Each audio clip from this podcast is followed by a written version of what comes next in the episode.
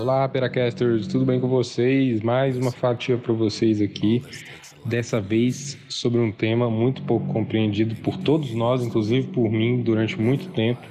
Na minha faculdade, na minha formação, foi algo que eu não entendi muito bem, que é humanidades também é ciência, os cursos de humanas são ciência. Né, tem todo esse estereótipo que humanos é aquela galera que fica jogando truco no, nos centros acadêmicos, que é aquela galera que fica fumando, bebendo no horário livre. É um curso de gente que não faz nada?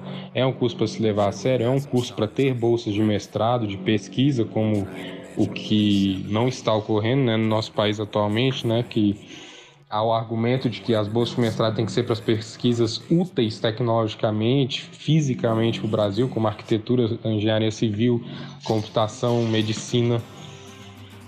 Então, é isso ou não é? Então, vamos ver aqui agora um pouquinho, uma palhinha bem pequenininha, uma fatiazinha para a gente entender mais ou menos o que eu penso sobre isso, o que eu aprendi durante minha formação em literatura na universidade.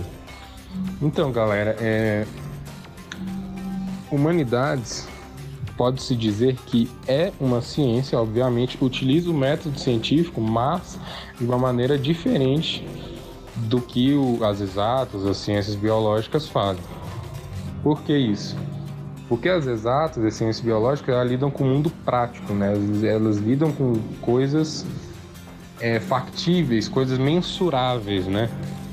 A, a, a, letras, né, principalmente a linguística, a linguística computacional também é um pouco assim, né? Mexe mais com dados mesmo. A filologia também, que é o estudo da língua na sua evolução, né? Então tem áreas nas letras que faz parte das humanidades que é um pouco mais exato, né? Que você dá para medir, por exemplo, o número de palavras que um texto tem. E aí, é, por exemplo, quantas vezes a palavra pensamento acontece e quais as diferentes de evolução dessa palavra, que pode, por exemplo, é, num texto de 1800 a palavra pensamento ocorria 10%, e no, em 1900 a palavra raciocínio ou mente passou a ser mais, é, mais visível, mais frequente do que a, palavra pensamento. A palavra pensamento foi diminuindo. É só um exemplo é, alegórico aqui, não, isso não aconteceu de verdade, é só um, um exemplo, né? Então, esse é um exemplo de, de uma, uma parte mais exata da, da área de letras, que é a que eu conheço. E, na verdade, todas as humanidades podem se tornar um pouco mais exatas quando lidam com dados, quando lidam com pesquisa. Então, sim, esse é um dos, um do, dos primeiros motivos do porquê humanidade ser ciência, né?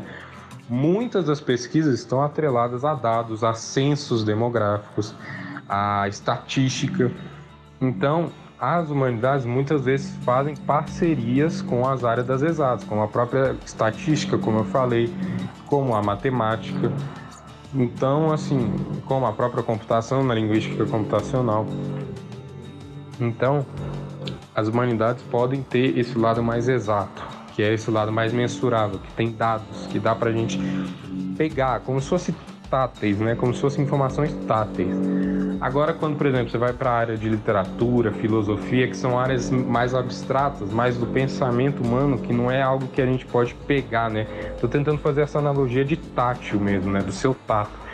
Por exemplo, uma pasta, você pode encostar na sua pasta, saber qual é a dimensão dela, pega uma régua média e tal, você consegue fazer uma completude ali da sua pasta, das informações que a sua pasta apresenta e consegue denominar aquilo como pasta de X tipo de Y marca desta maneira. Então essa é uma pasta XY, por exemplo. Então você, em exatas é assim, você, é, como se fala, denomina o objeto de uma maneira mais física, né? Nessas áreas mais abstratas, como a filosofia, a própria literatura, você está lidando mais com o abstrato e, portanto, não tem como você falar isso, né? E essa parte do, do texto do autor significa X, essa palavra aqui significa Y, mas aí que, que tá. As pessoas acham que também, por conta disso, é algo meio que aleatório. Não é. Existem consensos de interpretação na filosofia na literatura esses consensos mudam com talvez mais facilidade? Talvez sim.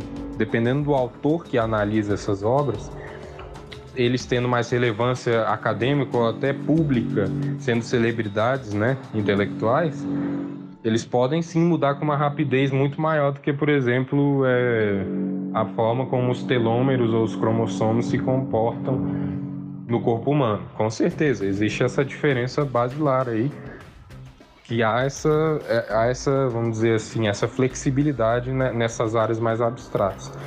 Mas o método científico é seguido à medida que tudo para a gente questionar algo nas ciências humanas e principalmente nessas áreas mais abstratas, a gente tá, tem sempre que apontar primeiro um estudioso.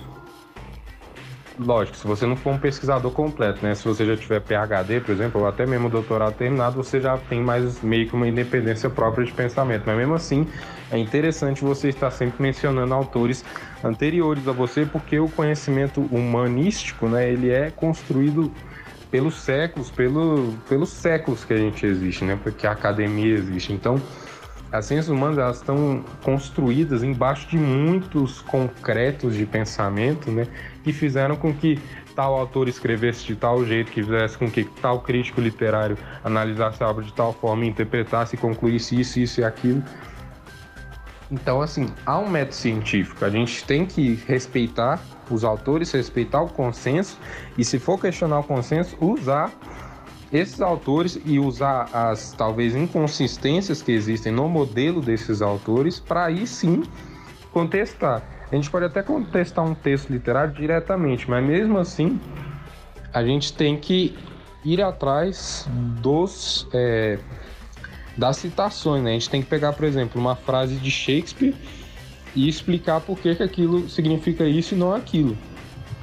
Eu tive até um professor que falava: em literatura você pode provar qualquer coisa. Você pode provar que tal personagem é travesti, um personagem do século V é travesti, se você conseguir pegar argumentos no texto que comprovem aquilo. Então, por exemplo, se você vê uma frase dele falando eu sou travesti, ou se você vê uma frase mais abstrata dele falando não sei, dele assumindo que é travesti, mas de uma forma bem abstrata, bem metafórica, e você conectando com outro exemplo do texto, como por exemplo a forma do cabelo dele, dele se pentear, ou da forma das roupas dele, você conectando esses elementos, você consegue provar que ele é ou não um travesti. Então, tem essa questão, entendeu? Não é porque são ideias abstratas que a gente pode fazer o que a gente quiser com elas. Então é por isso que a, a gente chamar de ciências humanas de não ser ciência é muito perigoso e é por isso que abriu-se tanto espaço para figuras como Olavo de Carvalho, como Nando Moura, que são pessoas que não entendem da área, não entendem nada da área, e aí ficam, leem um livro sem instruções nenhuma, sem todo aquele concreto de conhecimento que eu falei anterior, né, que foi sendo construído durante anos, durante muita pesquisa, durante muito, muita atividade intelectual. Aí chega os aí chega esses caras que acham que estão reinventando a roda e resolvem tentar mudar todos os paradigmas sem nenhum tipo de consistência, né? Então é isso que é o importante para as ciências humanas, é a consistência. Por isso que o revisionismo histórico está acontecendo, por isso que dizem que nazismo é de esquerda, porque as pessoas. E olha que a gente está falando de uma área mais exata que é a história, né? Que tem documentos, tem dados, tem artigos. Imagina como é a literatura, né? Então, assim. E aí, o outro argumento que eles usam, que eu até mencionei no início, é a questão de é, das ciências humanas serem inúteis, vamos dizer assim, né?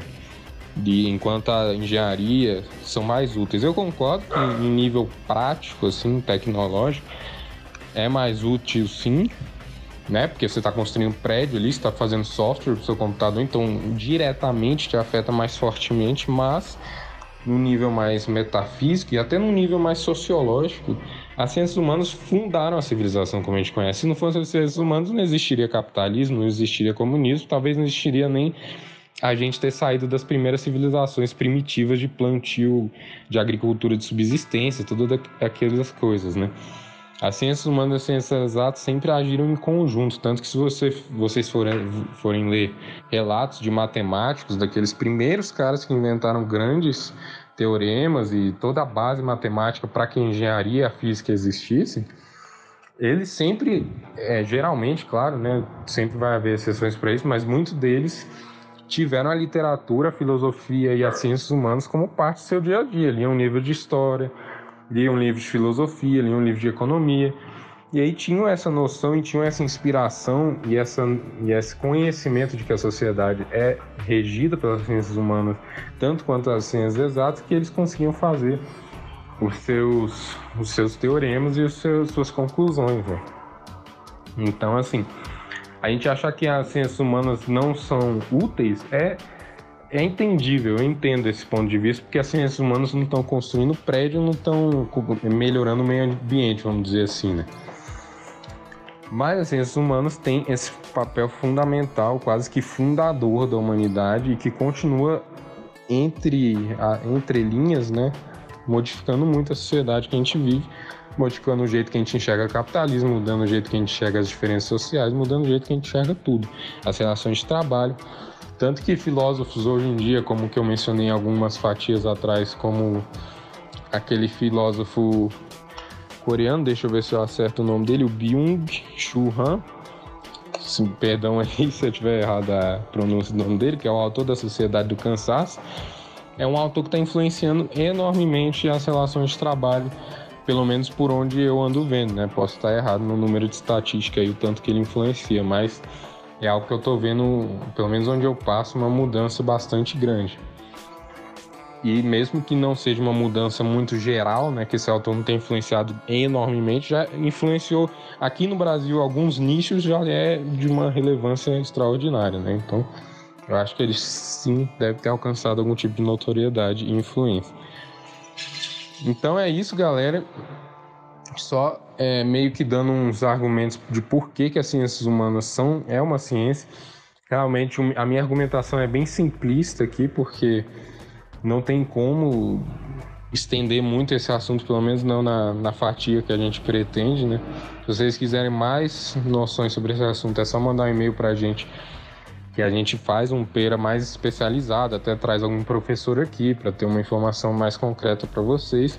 Mas eu acho que com esse, essa breve introdução dá para a gente ter noção e valorizar um pouco mais as ciências humanas, é ir contra esses absurdos que o ministro da Educação fala e que, enfim, que o nosso país e o mundo em geral está vivendo, que é meio que ser contra as ciências humanas e achar que as ciências humanas é fácil e que qualquer pessoa pode dar pitaco que está tá arrasando, né? Tá dando certo, tá, tá correta a sua resposta. Não é assim que as coisas funcionam.